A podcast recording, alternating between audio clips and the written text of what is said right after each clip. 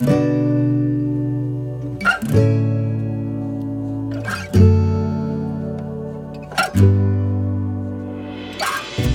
listening to the Sage Hill Podcast on Addiction with Dr. Chip Dodd and Phil Herndon. This is a new weekly podcast recorded at the Center for Professional Excellence. Hey, everybody, welcome back in. Sage Hill Podcast today from Center for Professional Excellence in Murfreesboro. I'm here with Chip Dodd. Hello, Chip. Hey Phil, how you doing? I'm doing all right. Good to see you. We're, uh, uh, good to see you. It's so good to see you. I saw you about five minutes ago. Saw you eight I o'clock you this morning. Eight o'clock this morning when we did staffing. Yes, We're sir. actually actually uh, recording the podcast. It's basically right after lunch before we get back to uh, our Mm-hmm. real work.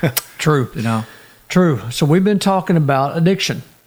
And I believe this and is we're going to keep on talking about addiction and recovery, right? because that seems really important. Well, according to that first broadcast we did, I hope some of you guys heard that, especially the old uh, CPE guys, just to confirm it for yourselves and and uh, and and everyone. We're we're living in the midst of a pandemic.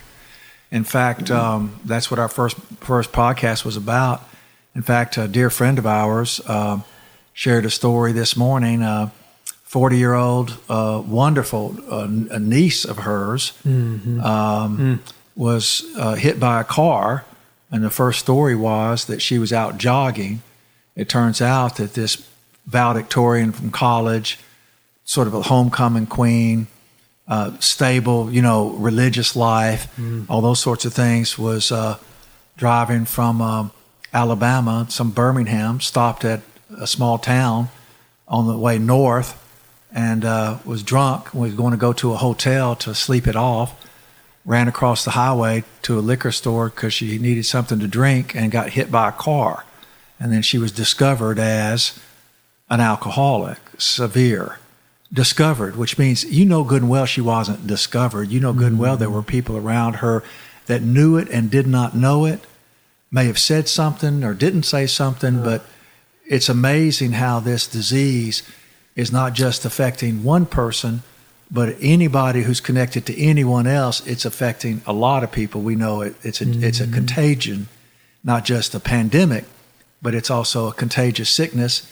Mainly attributing its sickness to families, right? Which That's is what we're fact. talking about the development of addiction today. Yeah, you know that I was Yeah, going to uh, kind of segue to that because if you, of course, we saw her photograph. Yes. And if you were looking for the face of addiction or the face of alcoholism, she's way down the list just in terms of outer appearance. Never would have seen it. Not in a million No, years. no. Best schools, education, stable Right. family. So, and and was discovered five times the legal limit Yeah. blood alcohol level. which is means you've been either somebody poisoned you and poured it down your throat, or you've been at it for quite some time. Yes, and so, which begs a question: um, You see a young person like this, and she's dead; she's gone. So the question is, how in the world, given what appears to be her story, stability, best schools, all that, Yeah, how does this thing develop? That's kind of the topic of today, like the Yeah. development of addiction. Yeah. How does it develop? And then, honestly, w- yeah, we'll just do how does it develop today, and then next next time next week we'll get together and and we'll do the paradigm of recovery. Okay. that that we don't want to always dwell on the problem. But right now, e- emotionally, I am sort of focused when I look around for compassionate reasons and passionate reasons. I'm really focused on, um, really kind of like you and I both are sort of town criers, uh, sort of sending out the message, not what time it is, but what's coming to our town and to every town. You know, Sonia and I used to years and years ago. I mean, I was early in recovery myself, and also I began to w- work in the field. You know, the field of knowing what's behind people's front doors because I was working with people who were, you know, fighting to get recovery, telling the truth about themselves. And we were going for a walk in a very night. We walked across the highway. Sonia was pregnant with our first child. We'd walk across the highway from the, you know, the the lower socioeconomic realm into this nice neighborhood kind of thing. Uh-huh. And we walked, and there was a time before I knew what I knew that I sort of thought I was the only one, and where I came from was the only place. You know, behind mm-hmm. our front door, nobody knew.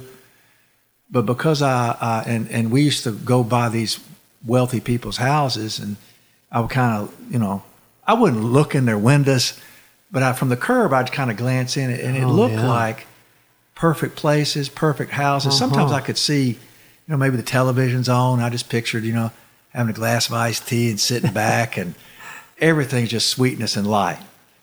And then, um, you know, comparing my outsides to uh, my insides rather to their outsides.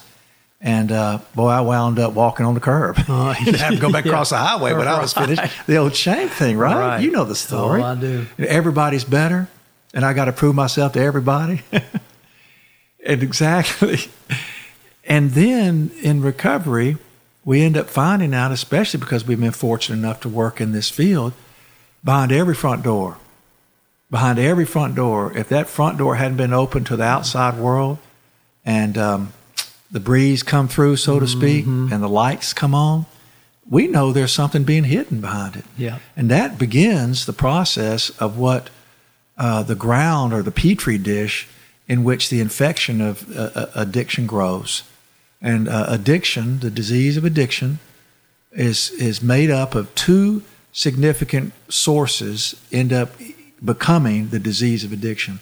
First, there's genetic susceptibility, which means that you you're born with a DNA blueprint that act where you, you you can't read it, but you can read your history, and if there is some form of obsessive compulsive sets of actions that somebody in your family has had, mm-hmm. then there's a very high likelihood that you're genetically susceptible. Mm-hmm. Or if there's somebody in your background you know the name of the person, but you know nothing about them, or you, you go ahead, you know what I'm, go ahead. There's a gallery of them. Go ahead. exactly. And and you know there were people in my family that we we knew as kids not to say their names. Yeah. Uh, that that that that person was somebody we didn't talk about. Mm-hmm. And um, I can think of three right now. You said you had a gallery. Yeah, I but, got a few. But I could just think of three in the moment. So genetic susceptibility, which means it's a blueprint, it's wiring, and once that wiring or that trigger gets touched or gets turned on, Mm-hmm. then the genet- genetics take over. In other words, if a person has an alcoholic uh, genetic susceptibility, if the need for that is triggered, then the person will fulfill that genetic susceptibility. Same way with ulcers, arthritis, mm-hmm. cancer, you know, codes, mm-hmm. right?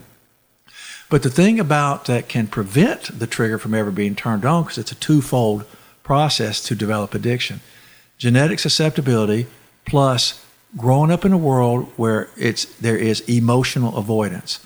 Genetic susceptibility plus emotional avoidance equals dis-ease, mm-hmm. which means there's got to be do, we have to do something to make that dis-ease go away, which means we become uh, compulsive, obsessed, and compulsed around some form of action to make our feelings go away. And that action that we take makes our feelings suppressed, which means we trigger our genetic susceptibility. If we grew up in places in which emotional health was of paramount importance, which means feeling your feelings, telling the truth about them, giving them over to the process, you have room to experiment with the struggle of living. You have the, the family has a wide bandwidth of gr- from grief one all the way to celebration 10 mm-hmm. versus keeping oneself in a stoic position of five and five, so to speak, you know, keeping the mm-hmm. bandwidth of mm-hmm. feeling small. And just because a family's big and reactive, slapping things, shoving things, you know, big exuberance and intensity doesn't mean they're good at feelings Yeah. you know, because reactions aren't feelings, which we can talk about some other time. So, uh, uh, genetic susceptibility plus emotional avoidance equals an outcome that is called the disease of addiction, whether it's addiction to control, addiction to uh, achievement, which leads to needing rest from those things, which we'll talk about next week, leads to addiction to lust, sex, alcohol, drugs, and just it's a takeoff from there. Anything that changes the way I feel so I can continue to avoid the way I feel. Emotional avoidance is the key that either unlock uh, uh, the key that unlocks the genetics, and emotional expression and health is the key that never has to be picked up so that ge- the genetic susceptibility can remain locked away. Isn't that amazing? Amazing. It's true. So we do have some some influence of our genetics, but we don't have control over our genetics. Yeah. So this emotional avoidance piece, which is which is the one that you can see. Yeah. You experience emotional avoidance, denial, for instance. That's the kind of the famous one. That Yeah. that that's also a word. I think what I was getting at was you can't you can't see genetic with the naked eye, but you Mm-hmm. you can experience a person who's in emotional avoidance Yeah. through one of the isms, like you mentioned, Yeah. or denial. We we were talking about denial before we started taping here, but Yeah. that's that's the big one. Yeah, you know, if, if but you and I look, reality is you and I grew up in, in homes different expressions of emotional avoidance, right? Now speak for yourself. yeah, exactly. Yeah, I'm just talking about the gallery, those other Yeah. people. But uh, we know that in a family that focuses on emotional avoidance, that that thing becomes the uh, the elephant in the room. That that that's sort of in our consciousness now to talk about the elephant in the room, the thing that's avoided, and not talked about. Now the thing is, every human being is born as an emotional and spiritual creature. We're created literally to use our feelings, to express our hearts, to remain known and connected to people we care about, and known and connected to the God who created us. I mean, we're literally wired for connection, not wired uh, for uh, disease in terms of the, the addiction. We're not wired to have to fulfill disease, rather. So if you're growing up in a world where um, uh, emotional avoidance is is important or maintaining the status quo, two things have to happen. Uh, addiction is built on the defense of denial and the defense of dissociation. Two guaranteed experiences for a child growing up in, in a, a world of emotional avoidance. Number one, they have to dissociate from their emotional and spiritual makeup. And two, they have to deny that they're affected by what's going on around them, right? Yeah. And we know denial literally means uh, blindness. So a child literally has to go blind to remain um, important and to fit into a family that requires that they avoid emotion. So there's somebody in the family that you have to avoid uh, exposing, avoid uh, telling the truth about what you experience when they do what they do. Uh, you can't uh, expose that uh, you live in fear, or you're hurt, or you're sad, or you're lonely, or you're angry, or it will get worse, or you'll be threatened with being expelled, or threatened with being aggressively punished, or some other form of, of threat. You know. Yeah.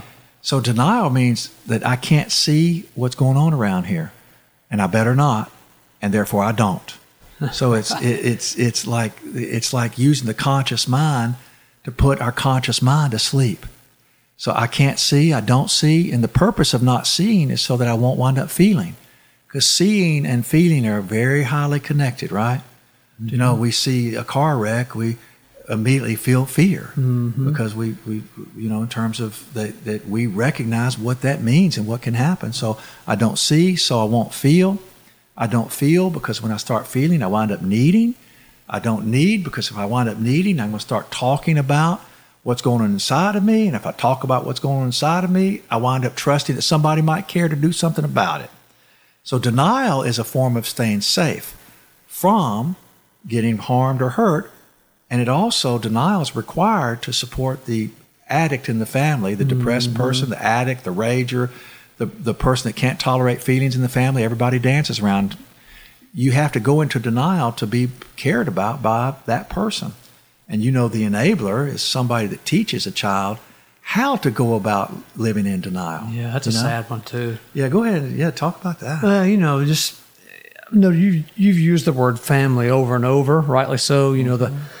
One of the oldest adages in the world is addiction is a family disease, which it Yeah. is, and mm-hmm. we do a lot of work here, of course. Yeah. And I remember the first time I ran into someone telling me, like, "Hey, the addict in your family, Phil, you knew that person was off, unsafe, Yeah. reckless, volatile, dangerous. It's the other one that taught you how to be sick. Yes. That enabling parent. Yeah. Boy, that was a that was a shot from I the dark, a wake up call. because that other person is the one that we tend to cling to Yeah. as knowing what to do, Uh-huh. the one that really cares, when actually they're teaching the poisonous ways of living to survive. And so the, the children end up getting used by the enabler. The addict supports the being used, and the enabler basically feeds the children's sickness mm-hmm. as a way to keep the status quo, you know? So denial, and then denial requires that the child dissociate, mm-hmm. which really means the child no longer associates with their own heart, right? Mm-hmm. So it's like the brain and the heart distance from each other. We become we go into our heads. We start figuring instead of paying attention to feeling, and all of our figuring is about doing whatever we got to do to hide our feelings. Mm-hmm. Bam! Now we're already set up. We become addicted to control other people and management of our environments before we ever find relief from them. So a person really has to be in denial and dissociated to actually become what we think of as a classic addict. You know what I'm saying? Yeah. And we see it every day. You and I ourselves are, are examples of this. A, a child, dissociated child who's in denial, who's tough and moral and smart, will will do great things, Yes. quote unquote, Yeah. despite the, being those two D territories, being deep in denial and deeply dissociated. You bet. And that's one of the big, you know, wake up calls or one of the big traumatic events of a, a man or woman's life, professional man or woman's life. Yeah, the professionals that we treat, they've taken that circumstance that they were uh, experiencing, have clung to their denial, remained dissociated, and in the sheer, what would you call it? Um, sheer energy of survival. They've taken that living capacity and channeled it into, I'll do whatever it takes to, how would you fill in the blank? Succeed, perform, survive, carve out some kind of life. become untouchable, Be fulfilled, vulnerable. powerful. And every professional that we've treated over the years, these extraordinary people, um, they became approval seekers, which means they read people to see what they have to do to, to make everything okay, to make sure that they're in control and are doing good. They're achievement oriented. I mean, they have trophies where they hide the trophies or show the trophies. They've had a lot of them, right? Yeah, true. these people are caretakers, not caregivers so much, but caretakers. They really assume responsibility for the well being, internal well being of other people. So they live, they're only as good as their last performance or the last person they pleased. And then lastly, they become people pleasers. Um, if people aren't happy with them, they're either resentful, secretly seething, or they're scared to death. Do mm-hmm. you know? So th- these achievers, these professionals, ironically, they grow up sort of enslaved by other people's attitudes and facial expressions towards them, mm-hmm. and they're always fighting to be more than they need to have to be by making sure that they're in control of those people's faces. So does that make sense? Oh, yeah. And the way that happens is addiction. Yes. Going to that shortcut, you called it a couple of times ago, a shortcut, not paying the price of fully living. They go to that. Mm hmm. Yes, they do. Okay, well, all right. Um, That no, was a that was a, a softball. I, I missed it. that's okay.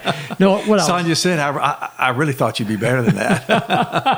Hell, I'm 60. well, what I was getting at was was um, you know, if you, if you going round round the clock face around the block we've gone today Yeah.